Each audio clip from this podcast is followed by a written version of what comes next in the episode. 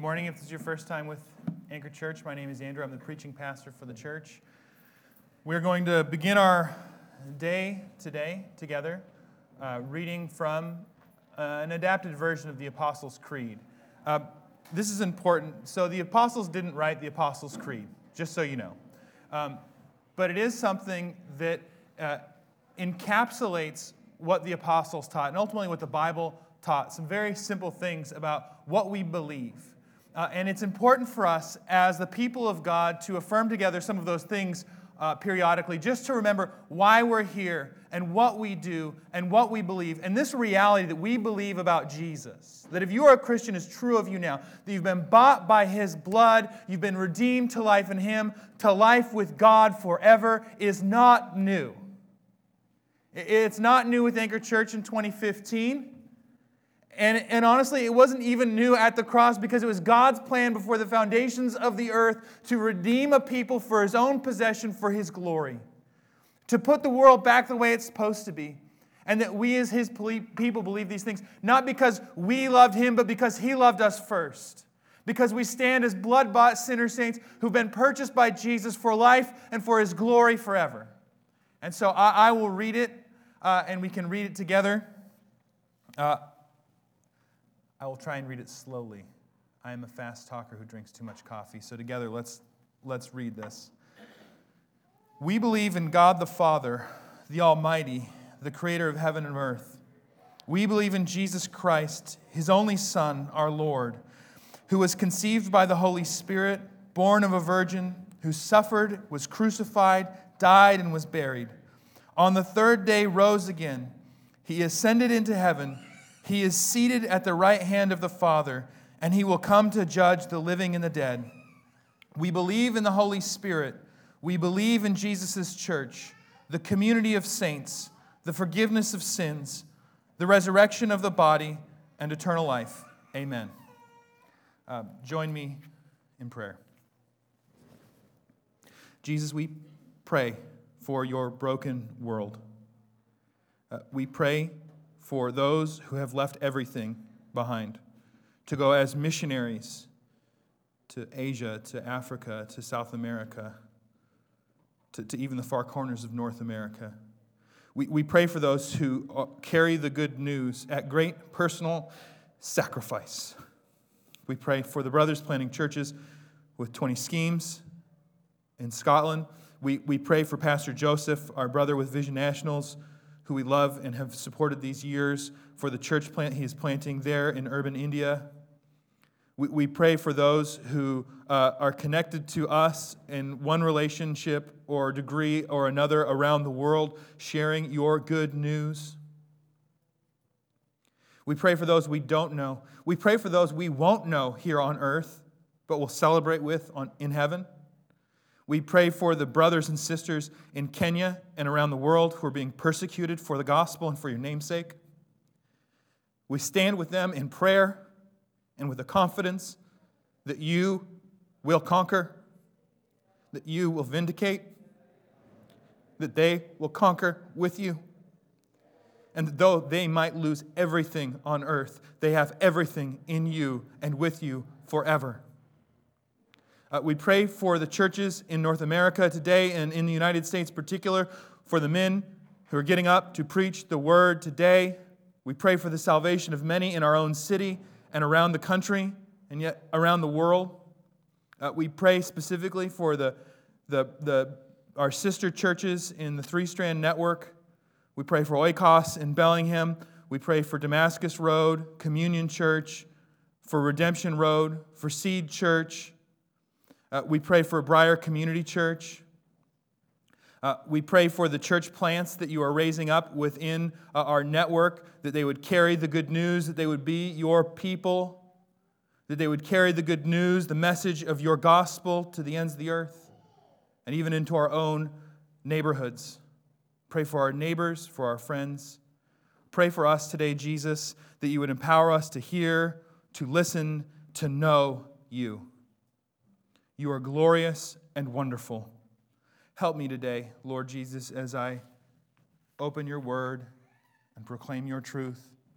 Help, help us as your people, Jesus, to know you, to love you, to serve you. I pray for us, Lord, that you would light us up with a passion for you, that we would worship not just because it's Sunday, we would worship because we are forgiven. We would worship because we have life, and we would worship uh, you all the time, always in the nooks and crannies of our life, in the day to day of our life. That we would help each other, that we would give of ourselves to help each other follow you, to know you, to love you, to grow in the gospel. And I pray for our friends and for our neighbors and for the neighborhoods of Seattle. We pray for people to come to know you, to be saved, and to live. We pray for Phinney Ridge and Greenwood in particular, but also on out from Wallingford and out into the University District and out into Ballard and out into our whole city, that your name would be made much of here, that your name would be glorified, and we would know you, Jesus.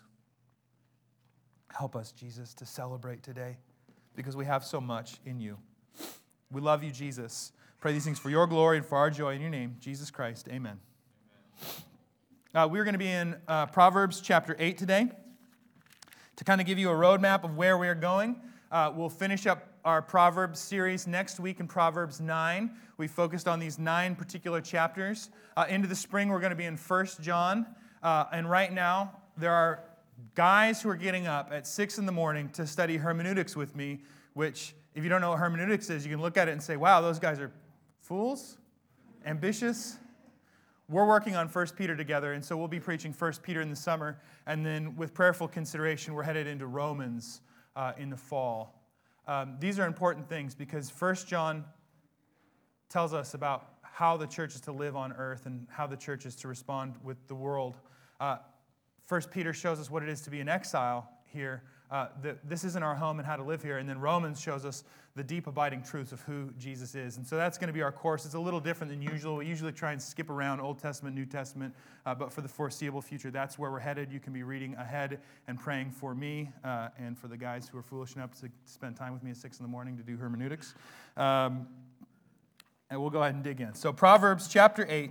Uh, if you don't have a Bible, we have some over there. Uh, feel free to get up and grab one if you need one. Uh, one of the things, and this reoccurring theme we've seen in Proverbs again and again and again and again, is that this, there's a framework for reality. That, that Solomon is trying to pass on uh, this idea of a framework for reality, and that Proverbs is so much more than how to balance your checkbook. Proverbs is so much more than how to do a business deal. That Proverbs, uh, to be understood, is to have a framework for reality that is based in understanding who God is, who you are, and how His world works. This is important for us. This is important for us for a number of reasons. But on the top of the list, list is the realities. And in Seattle, there, there's a climate here uh, that is stoked in what we'll call historical positivism which is a fun word to say. But what it means is the understanding that scientific and empirical data can produce for us the basic facts of reality. That doing some tests, that understanding some things can give us the basic facts of reality, and that's it. This is birthed out of modernism. This is what we get. This is what I see. This is what I know. And if I can't test it, I don't know if it's real or not. Uh, in addition to that, on the other side, of this sort of historical positivism, we have postmodernism, and now, because we don't have a better name for it, post postmodernism. And so, on one side, we have sort of this deep, abiding trust of the scientific method as we know it. And on the other side, we have this thing that we don't even know how to name it called post postmodernism, because we, we're not so sure about postmodernism anymore, so we're over it. So it's post postmodernism. Uh, but at the core of this uh, is the understanding that nothing can really be objectively known that you can't really know reality. That you, as a human being, are limited and therefore can't know what's actually happening. So, when we think about these things, even in terms of who God is, we say, well, I can't put God in a test tube and test him, right? Or, and who really knows? You can't really know if God is real. You can't sing, uh, My God is real, for I can feel it in my soul, and say it with confidence right? This climate says you can't say, I know the truth. His name is Jesus. He will save you. He will reveal himself to you, but you can. Now, the reason why this is so important for us is we've been working through this these past few weeks is the reality is that the Bible has a framework that's radically different than this. That there is a God to be known, and when you find him, you find life. And when you understand how his world works, your life works better. And the reason we go to God is not so your life works better, by the way. We go to God because God is real, because God is glorious, because God is wonderful, because God is gracious, because God is holy, because God is perfect, and because ultimately God has revealed himself to us in his Son, Jesus Christ. Now, if you actually know the God who made everything, though, you know who he is, you know who you are, and that changes the way you live. Yes? Amen. Thank you. I got an amen. I get this thing happens after Easter. Because in Easter, you stand you say, He is risen. Everyone says, He is risen. And everyone's so pumped up that when you say something, people say, Amen and yes. This is not in my notes. It's okay to clap when we sing. You're not clapping for the singers. I know we, we always we have this tension. Just let me have a pastoral moment off my outline. We have this tension in our community, in this community here, where we're like, I don't want to glorify that guy. I, I'm not clapping for Eric. I'm not clapping for Eric. I'm clapping for Jesus, right? When, when I sing, how can I keep from singing? I want to clap when I'm done singing that song because that song is awesome because Jesus is awesome and that's a song about Jesus and I love Jesus.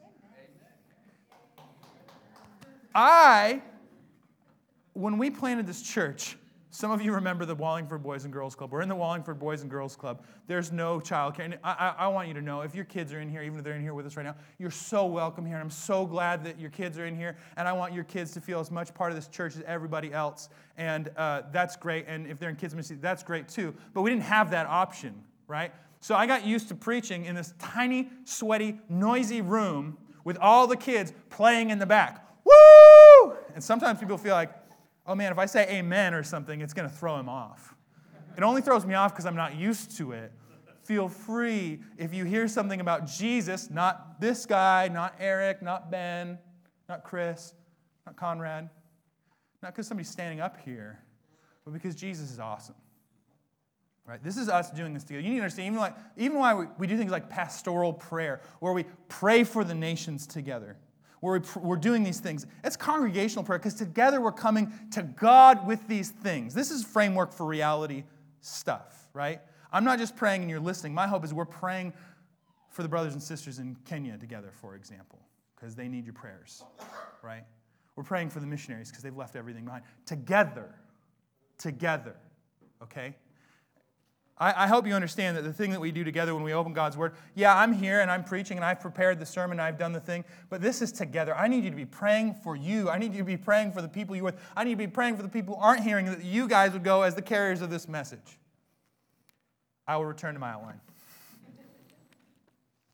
So here we are, looking at Proverbs 8. We'll just go ahead and dig in. I'll read it and we'll, we'll unpack it. We're going to do all of chapter 8. Does not wisdom call? Does not understanding raise her voice? So we've returned to this literary device that is Lady Wisdom. That wisdom itself is personified by Solomon in Proverbs, okay? Solomon didn't write all of the Proverbs, but Proverbs 1 from, through 9 he did write, and often he uses this literary device where wisdom uh, is, is personified in this idea of Lady Wisdom. Uh, does not understanding raise her voice? On the heights beside the way, at the crossroads, she takes her stand. Uh, beside the gates in front of the town, uh, at the entrance of the portals, she cries aloud To you, O men, I call, and my cry is to the children of man. O simple ones, learn prudence. O fools, learn sense. Hear, for I will speak noble things, and from my lips will come what is right. You need to understand in 2015, this might be one of the most uh, controversial things a person could say from the Bible, other than Jesus is king and he's real and he rose from the dead. The Bible understands that there is right and there is wrong. As Christians, we understand there is sin and there is righteousness. There is good, there is bad. There is good, there is evil. This is the understanding of the Bible that God can and is not bound by relativism. It's not just situation, situationalism. God calls the balls and the strikes all the time. All the time. For my mouth will utter truth, wickedness. Oh, yeah, here's another controversial thing we'll say. Uh, wickedness is an abomination to my lips. There's good, there's bad, there's right, there's wrong. All the words of my mouth are righteous. There's nothing twisted or crooked in them. they are all straight to him who understands and right to those who find knowledge. So, as we begin to develop a framework for reality, we begin to have understanding. The, the Hebrew word here, understanding, uh, could also be translated discernment. Okay? Now, we, uh, we must understand that understanding flows from understanding who God is. We understand who God is, and we're going to preach Proverbs continuously as New Testament Christian scripture. Pardon me, it is Old Testament. We're preaching as, as New Testament people, as Christian scripture. Let me be clear of that. Okay. So, our understanding is that the way to understand reality is through God, and as people who live on this side of the resurrection, we understand that God has so clearly revealed himself in his Son, Jesus Christ. Many times, in many ways, God spoke. He's done this forever. He's a God who condescends, He is gracious, He is merciful. Genesis chapter 12. There's a pagan in the middle of what's now Iraq, and God shows up and says, You're going to leave your gods and you're going to leave your place and you're going to come with me and I'm going to bless you. I'm going to bless the nations through you. His name's Abraham. And he's a big deal, by the way. God condescended and spoke to him. Moses doesn't have a great record when God condescends and speaks to him, but he does. The prophets, I mean, there, there's a range of cats in the prophets. Uh, you know, one of my favorites is, of course, Micah. He's just a farm boy. He's a farm boy who God speaks to, calls to, and gives a high calling to proclaim the truth to the people of God. John the Baptist. John the Baptist. Everybody thinks he's crazy, right? Jesus, did you go out in the wilderness to see someone dressed in fine clothes? No, you went out to see John the Baptist, who was proclaiming the truth. The kingdom of God is coming. Right?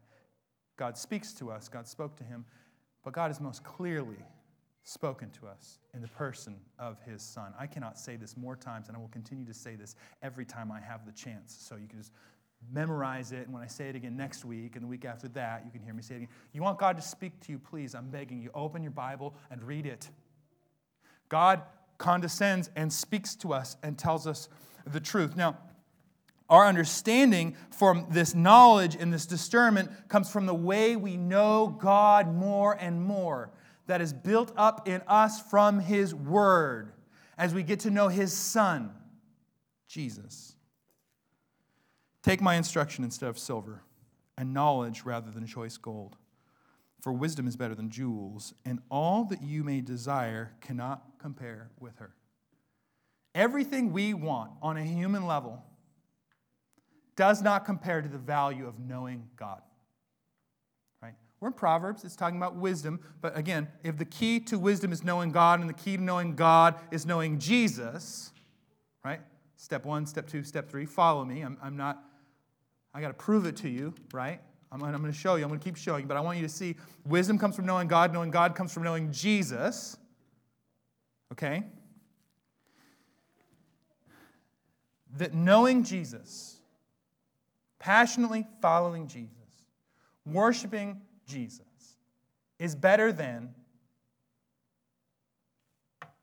fill in the blank. Anything, right? The boat, the house, the life, family, the kids, the school, the thing, the other thing, the other thing, the other thing, the other thing. Not that you can't have those things, and not that we reject those things. We don't take the good gifts of God and poo poo them, but we know that there is nothing more valuable than knowing Jesus, period. Period. We're given these proverbs, right? Parables, pardon me, by Jesus. The kingdom of God. Now, we live in a time and a place where people really like the idea of kingdom of God stuff. Are people really like kingdom of God stuff. We turn it into like a, a mantra for social justice or something. Uh, we miss and sometimes forget that there's a synonymous idea with kingdom, and that's a king, the Messiah, Jesus Christ. When the kingdom of God comes, the king rules and reigns over all things rightly. To be part of the kingdom and to know that to be part of the kingdom is to love, follow, and know the king. Okay? So when Jesus says the kingdom of God is like this, don't just think that it's uh, uh, just sort of ethereal, wishy washy. Jesus is there and present and part of the deal, okay?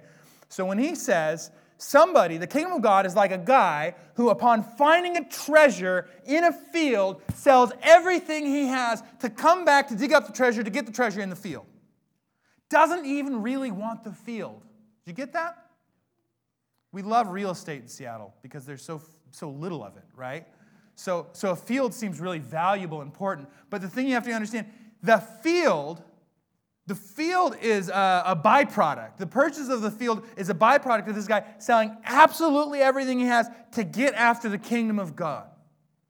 We need to be willing to lay everything aside to get to Jesus, period. It's like a man who finds a pearl in a market, sells everything he has. Sells everything he has to get to the pearl. Uh, again, Proverbs has been used to talk about you making good business choices, having wisdom, which you should do for the kingdom. You should be a good business person. You should make good choices. But you also need to see that the kind of investments that are being laid out for us here in Proverbs 8 is this Take my instruction instead of silver, and knowledge rather than choice gold. The best kingdom minded business decision you can make is to get after Jesus with everything you've got for wisdom is better than jewels, and all that you may desire cannot compare with her. Okay? This paragraph here. Uh, this is calling us to have our eyes open. Wisdom cries out from the streets. Christians, be awake to who God is, who His Son is, what He's doing, and who you are. John Calvin, chapter 1, Institutes of the Christian Religion. The Buy the book, read the chapter, throw it away, put it on your shelf, whatever. Have it. It's a nice big book, and then people think you read big books, and you can say, well, you know what it says. In the you don't have to read it. You can just say what I said now as it's on your shelf. That the greatest way to understand reality first comes from knowing who God is and who we are. Um, the Dr. Martyn Lloyd-Jones, in his amazing sermons on the Sermon on the Mount makes this point really clearly. Uh, the, the only way to understand reality is to understand who God is and who we are. Now, the Beatitudes aren't just about understanding who God is and who we are, but the gap between us and God. Our, our sin, our iniquity, our love of self creates a space between us and God, but also understanding who we are because Jesus Christ Himself has crossed that gap to make us His own. If you are not a Christian and you're here with us today, this is the difference between the gospel and every other false religion on planet Earth. Every religion on planet Earth gives us methods uh, how to get up to God. And the gospel is about God who came down to get to us. It's not about us being able to make ourselves holy, but God who took people who were unholy and made us holy by his grace and mercy. And there's nothing we can do to earn that love. We need to turn to Jesus and be saved. And if you're with us today and you don't know him, turn to Jesus and be saved. So we're being called here in 8 to have our eyes open to this kind of reality. Because when you understand these things, all of a sudden you understand what you're made for. You're made to glorify God, which can sound lofty, and we can avoid words like glory because I don't know about you, but I don't usually talk about glory with my neighbors, right? Oh, what are you glorying in these days?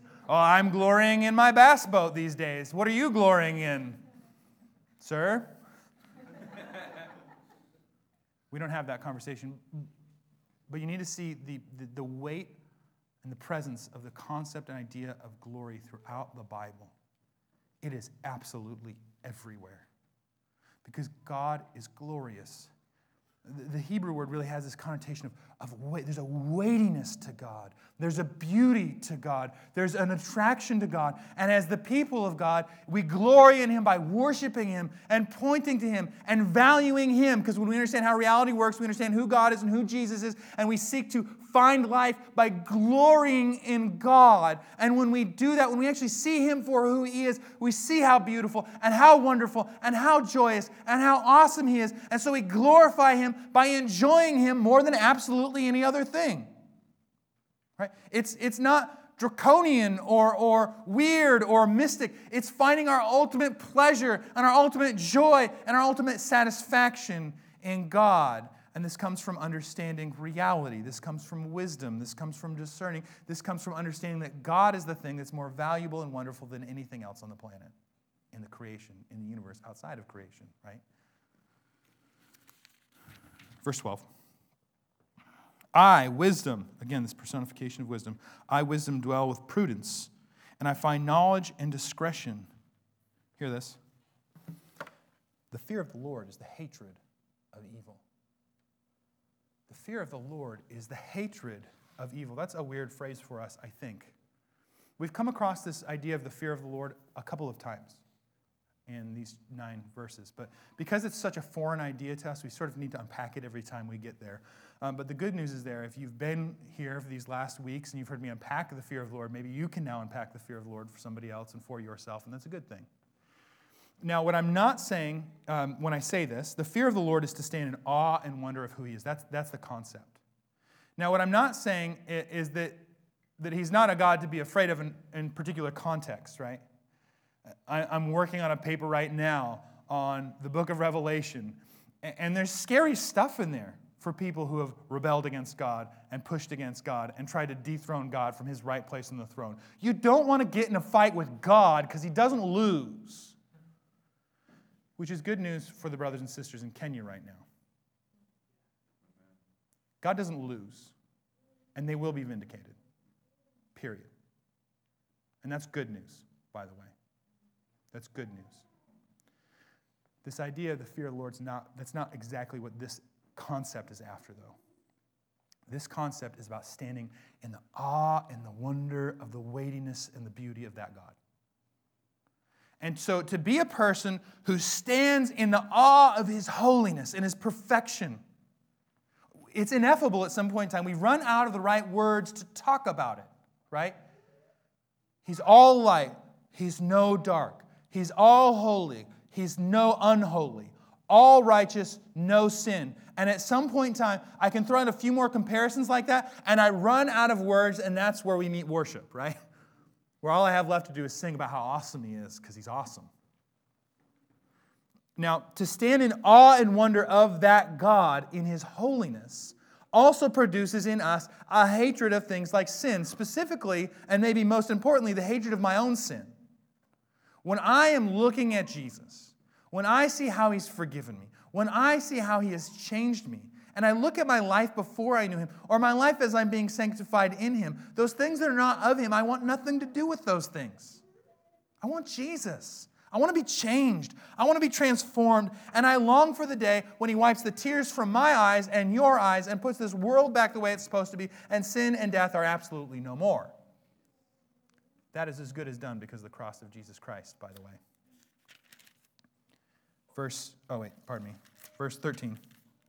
So the fear of the Lord is the hatred of evil, pride and arrogance, and the way of evil and perverted speech I hate.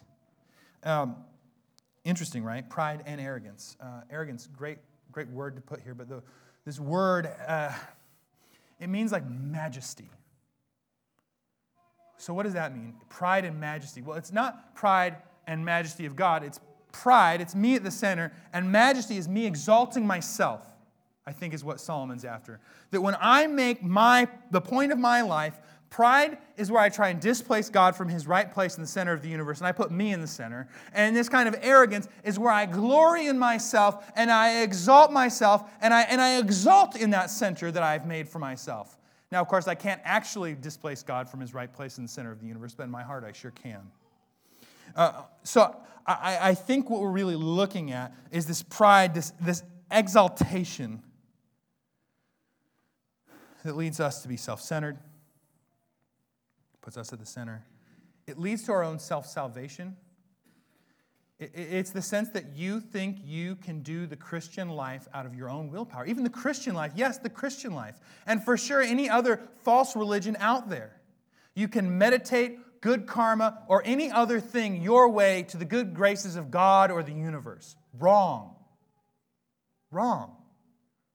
Because He's all good and no bad, and all light and no dark. Any framework, any system that has us being able to get to God also pulls God down to a level where a mere human can get up to Him. See that? Any system where you can be righteous from your own efforts and your own work pulls God down to a level that the God of the Bible will never go. The God of the Bible is too holy, too right, and too perfect.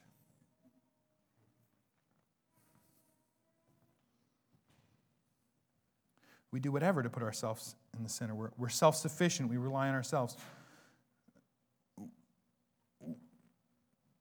Yes. Pride and arrogance in the, the way of evil and perverted speech I hate. Now, I, I think for sure when it says perverted, we could most definitely put the things of perversion in, in that spot. But I think really what we're after here is the, the reality is that if you're willing to say that you can get up to God, that's perverse. If, if you're willing to say these things in this other alternative, self centered framework, it's a perversion of the truth and it's a perversion of reality. I, I think that's what he's after.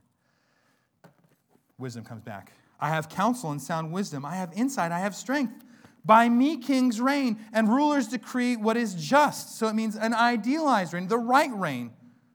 Now, of course, here on planet Earth, even the best king falls short. Even the best king falls short. And we are awaiting the real king who's really going to fulfill this and really rule with wisdom. His name's Jesus. By me, kings reign, and rulers decree what is just. By, my, by me, princes rule, and noble, nobles, all who govern justly. I love those who love me, and those who seek me diligently find me. God's not hiding from you. He's not hiding from you. If you want to know God, God will make himself known. If you want to get after knowing this God, the God of the Bible, he's not going to say no. We're promised in James that those who ask for wisdom, he's going to give. Uh, Eric read the passage this morning. Those who seek, find. God doesn't say to one of his children, He say, God, I want to, Jesus, I want to know you more. I want to love you more. I want to follow you more. I need your help. Help me, Jesus. Jesus never says, nah, I've got an appointment in Jersey this week. I'm a little busy. Uh, you know, the guys at seminary, those guys, those guys are really, really the guys I'm after here. It's not true. You want to know God? Well, God is to be known. Get after him. He's, he's not going to hide from you. You want to know your Bible? Read your Bible. You want to talk to God? He's listening. I mean, this is one of the beautiful, amazing realities of the presence of God. When we pray, when we pray out loud, it's a bold thing. When we prayed this morning, we, we prayed for the missionaries and those in Kenya and the church plants and the brothers in the region and, and for ourselves and for our city. We're doing it out loud, knowing that God hears us that our requests that are being made known to God are heard by Him. Now, He doesn't treat us like, you know, spoiled children. Not every prayer comes out the way we want it or expect it to, right? That, that's not the deal. But He hears them, and He moves, and He acts on them. And He's with, I mean, God's with you. There are, the Bible says bold things that the Spirit is indwelling you and that you can walk by the Spirit. Romans 8, that you can walk by the Spirit of God because God is present with you by His Holy Spirit because the cross of Jesus Christ. That as the people of God, God is with us. That's bold stuff. Riches and honor are with me. Now, of course, the greatest honor and riches are fulfilled in the kingdom. My fruit is better than gold, even fine gold, and my yield than choice silver. I walk in the way of righteousness, in the path of justice, gathering inheritance to those who love me and filling their treasuries. Verse 22. There's a lot going on here. I'm going to read the whole thing and try and unpack it quickly. But a helpful framework, if you skip down with me to 28 says this When he made firm the skies above, and then this phrase here, when he established the fountains of the deep. This is word for word from Genesis chapter 1, verse 2. So Solomon is pulling out of the Hebrew Bible and putting it right there, and he's trying to pull our minds because if we if we knew the Hebrew he's writing and the Hebrew that's in Genesis 1, it would automatically we'd recognize that phrase, right? And hopefully you do too, because, you know, at least when you start your Bible reading plan, you go through Genesis 1 and Genesis 2, maybe make it to Genesis 3. Hopefully, keep going all the way through the rest of the year. But, but it's a really familiar text, right? So, up in 22, the Lord possessed me at the beginning of his work. Uh, this word possessed has sort of almost, and it's throughout even as we see the stuff with gold, it's almost like um, can have at times almost even a commercial uh, connotation that it's something you acquire, it's something you get, it's something you have. Now, of course, God has it forever uh, because He's God, infinitely wise. But you need to see that this is talking about the order in which God created the world. The Lord possessed me at the beginning of His work, the first of His acts of old. Ages go up, go, ago, I was set up, the first before the beginning of the earth. When there were no depths, I was brought forth when there were no, uh, uh, when there were no springs abounding with water, before the mountains had been shaped, before the hills, I was brought forth, before he had made the earth with its fields, or the first of the dust of the world. When he established the heavens, I was there. When he drew a circle on the face of the deep, when he made firm the skies above, when he established the fountains of the deep, when he assigned to the sea its limit, so that the waters might not transgress his command when he marked out the foundations of the earth, then I was beside him like a master workman, and I was daily his delight, rejoicing before him always, rejoicing in his inhabited world and delighting in the children of man. I think this paragraph is really trying to show us and demonstrate one, God made everything. Two, God is the king of everything. And three, that king who made everything made everything with order. Genesis 1 is very orderly.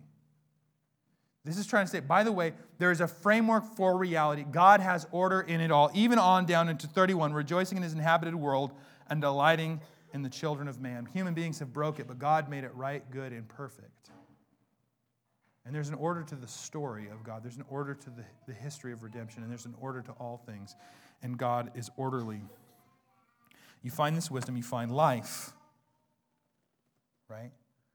We're to look at the created order in glory. We're to enjoy God and what He has done in the world. He made life with wisdom.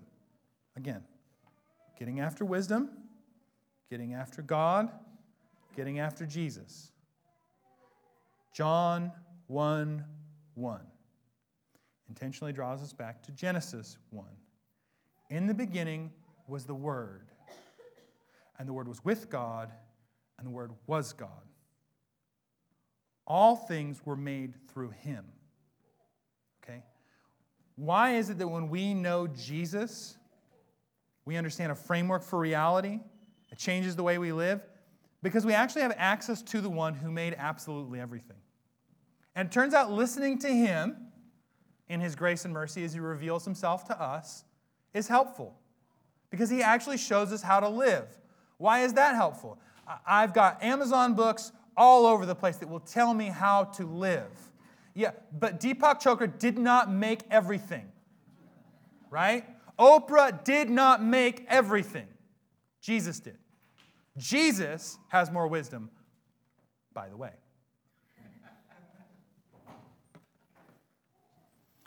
Thirty-two. We're going to make it to the end of the chapter. And now, O sons, listen to me. Blessed. This is the same word that we see in Psalm 1, blessed. It's a special word for blessed, in fact. Uh, this word, blessed, always means God's blessing of us. It's a one way street. I think in absolutely every reference, if not almost all of them, it's, it's typically God blessing us. It's God condescending. It's God doing something for us. Blessed gift. Blessed are those who keep my ways. Hear instruction and be wise. Do not neglect it. Here's that same word again. Blessed is the one who listens to me, watching daily at my gates, waiting beside my doors. It is a blessing to seek after God and living his way, in his way. Uh, be careful here, right? So if you get to Psalm 1 with me, which isn't going to be on the screen, I apologize for that. But Psalm 1 says this Blessed is the man who walks not in the counsel of the wicked, nor stands in the way of sinners, nor sits in the seat of scoffers, but his delight is in the law of the Lord, and his law he meditates day and night. So we love a reciprocal transactional relationship with God that says, I do these things and God does something for me. And when we do this, we miss this. If you're believing Jesus, if you're following Jesus, if you're loving Jesus, the blessing is not that you'll have some more money in your bank account. The blessing is that you're loving Jesus, following Jesus, and knowing Jesus. That is the blessing. The blessing of our life as Christians is not a payoff, it's Jesus. Jesus is the payoff. Blessed is the one who listens to me. That is the blessing. Watching daily at my gates, waiting beside my door. For whoever finds me finds life and obtains favor from the Lord. Proper name of God. But he who fails to find me injures himself. All who hate me love death. To run against the framework of reality that God has revealed to us through his Son is not a lifestyle choice. It's a rebellion against God. It's enmity with God. It's pushing against God. It's rebelling against God. For those who find wisdom, find life, obtain favor from the Lord. But he who fails to find me injures himself. All who hate me love death. Towards God, away from God. This is not the only place we've seen this kind of bifurcation in Proverbs, and it's not the only place we'll see this bifurcation uh, in the Bible. If you go with me to Ephesians chapter 2. We've looked at this before in Proverbs, but it's worth revisiting. The Reformation is pretty much based on this chapter, so it's worthwhile. Uh, and you, this is verse 1, and you were dead in the trespasses and sins in which you once walked.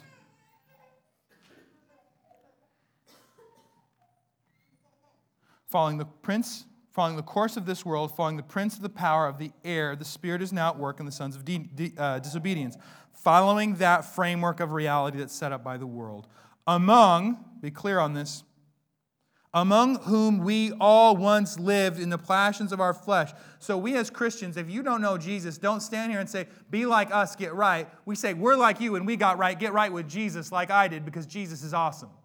There's a different posture there.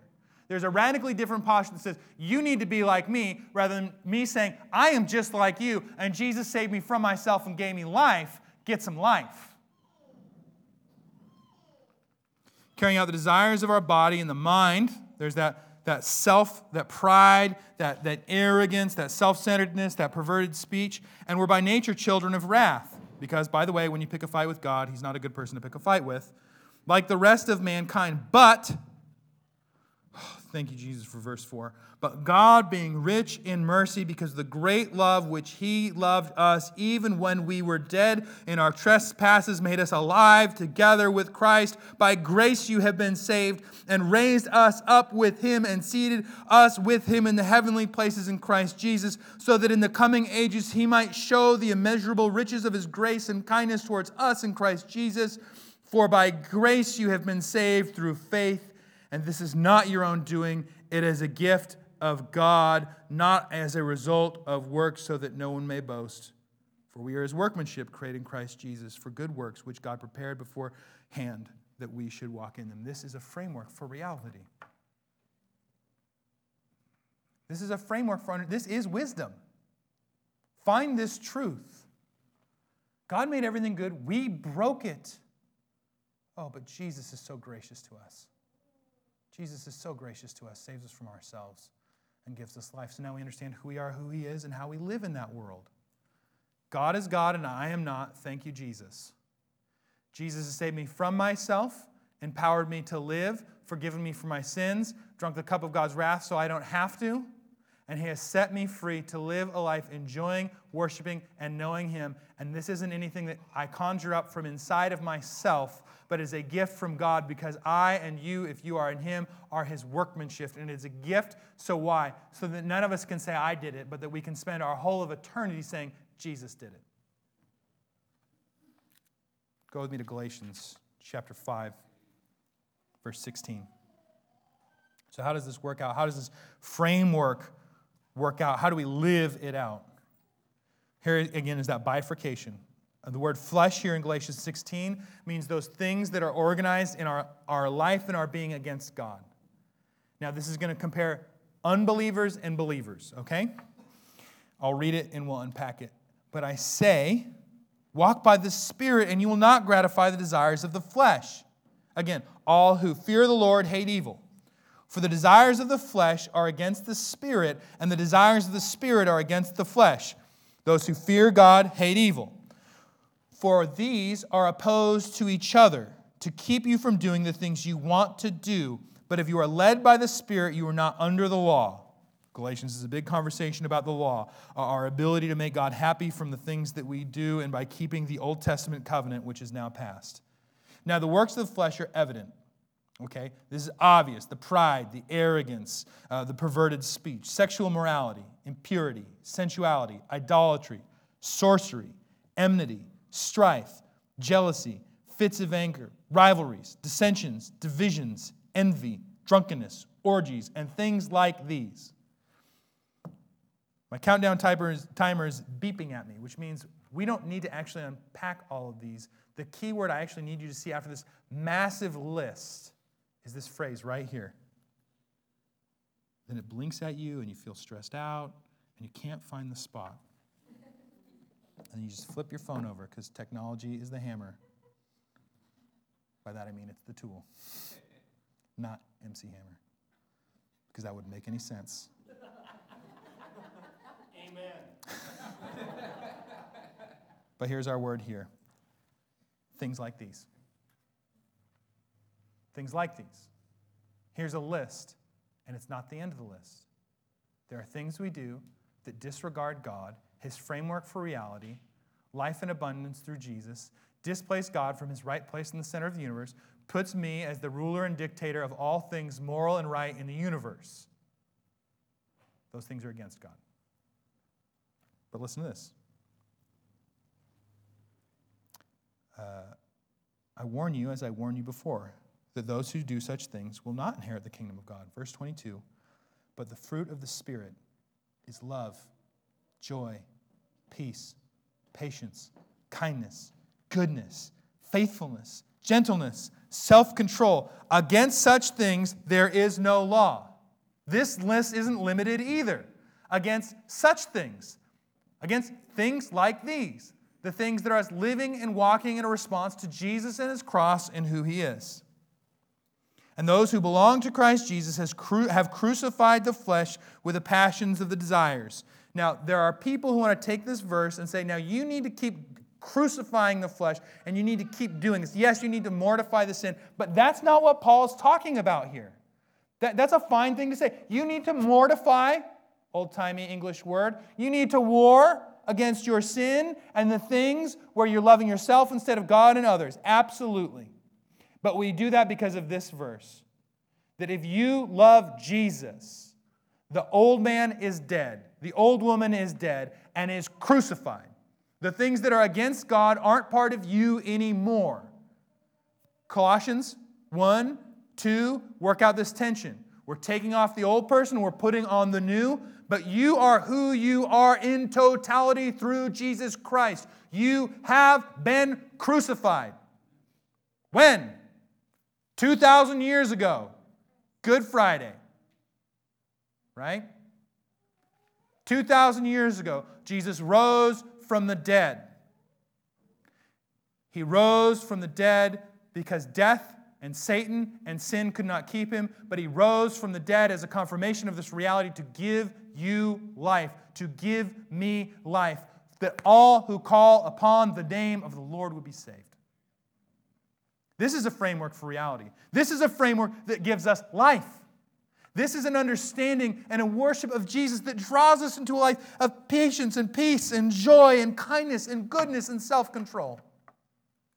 And we need to know as we look in Ephesians, as we look in Colossians, as we look here in Galatians, as you look to the book of Romans, as you hear Jesus speak in the Gospels, when you look at the works and the books of the Acts, and when you see what he has to say to Philemon and Timothy and Titus, when you look in the book of Revelation, our framework for reality is understanding that it is finished.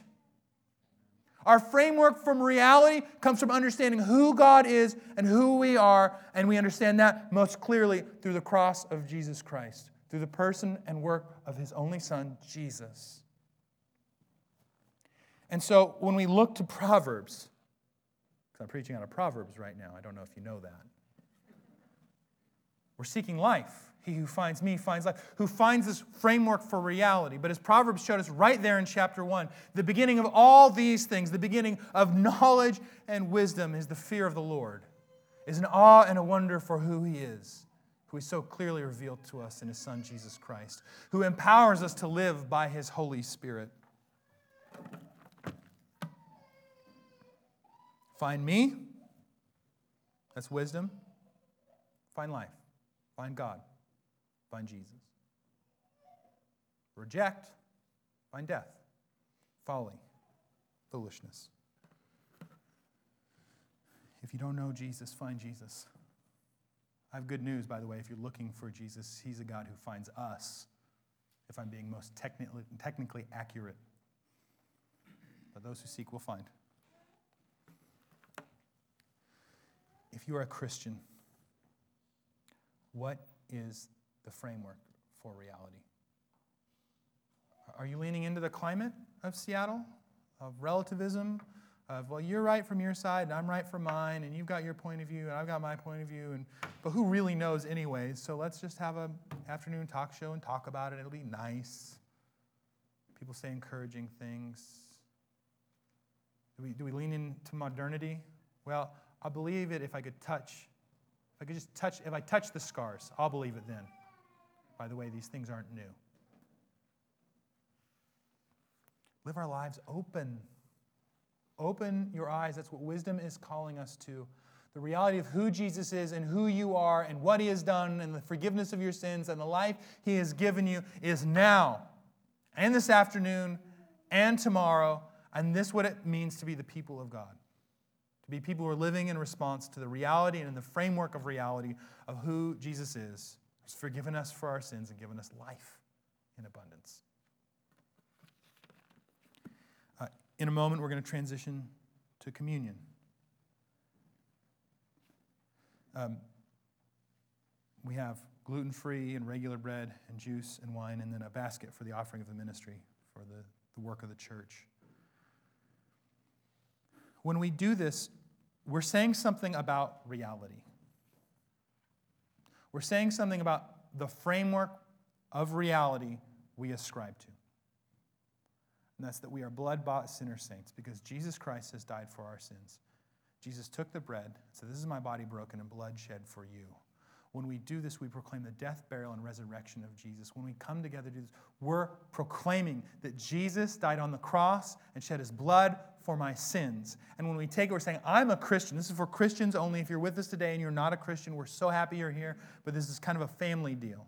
And when we take communion together as the people of God, we are proclaiming Jesus' body broken and blood shed. This is a celebration. 1 Corinthians warns us consider our sin before, this, before we do this. Look at ourselves and reflect repent of our sin. But when we come up to take this, we come up and celebrate because we understand reality, because we know who Jesus is. We understand we're blood bought sinner saints, forgiven for our sins, who will live together with Him forever. This isn't just a little bread and some wine. There's something happening here that we do together, and it is a celebration. So when you're ready, feel free to come up and take this. We'll stand up and we'll sing because we have so much to sing about in the person of Jesus. Let me pray for us.